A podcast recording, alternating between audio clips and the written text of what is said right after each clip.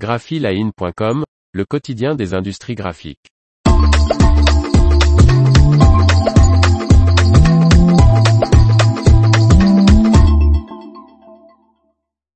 Vente record chez HP, 50 presses Indigo commandées.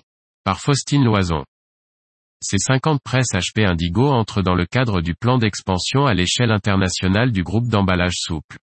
EPAC Flexible Packaging a battu le record de la plus grosse vente enregistrée par HP. Le producteur d'emballage souple basé aux États-Unis a signé un bon de commande de 50 presses Indigo. Cette commande fait suite à l'annonce en août dernier de l'ouverture de 11 nouvelles usines en Europe, Asie-Pacifique, Moyen-Orient, Afrique du Nord et Amérique du Nord, dans les 18 prochains mois. La France accueillera un deuxième site, en plus de celui de Lyon.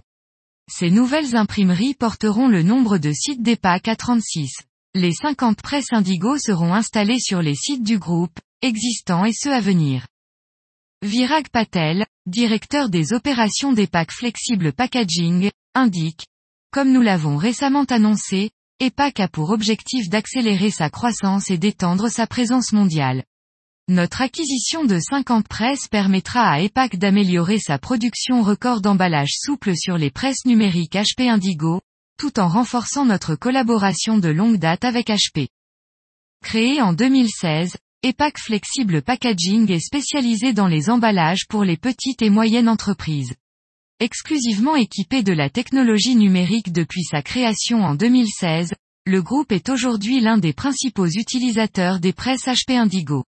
Au fil des années, son parc de presse numérique HP Indigo a considérablement augmenté, avec des presses HP Indigo 20 000 et HP Indigo 25K. La dernière très grosse commande annoncée par HP Indigo remonte à l'an dernier et était pour le géant international de l'impression en ligne Simpress.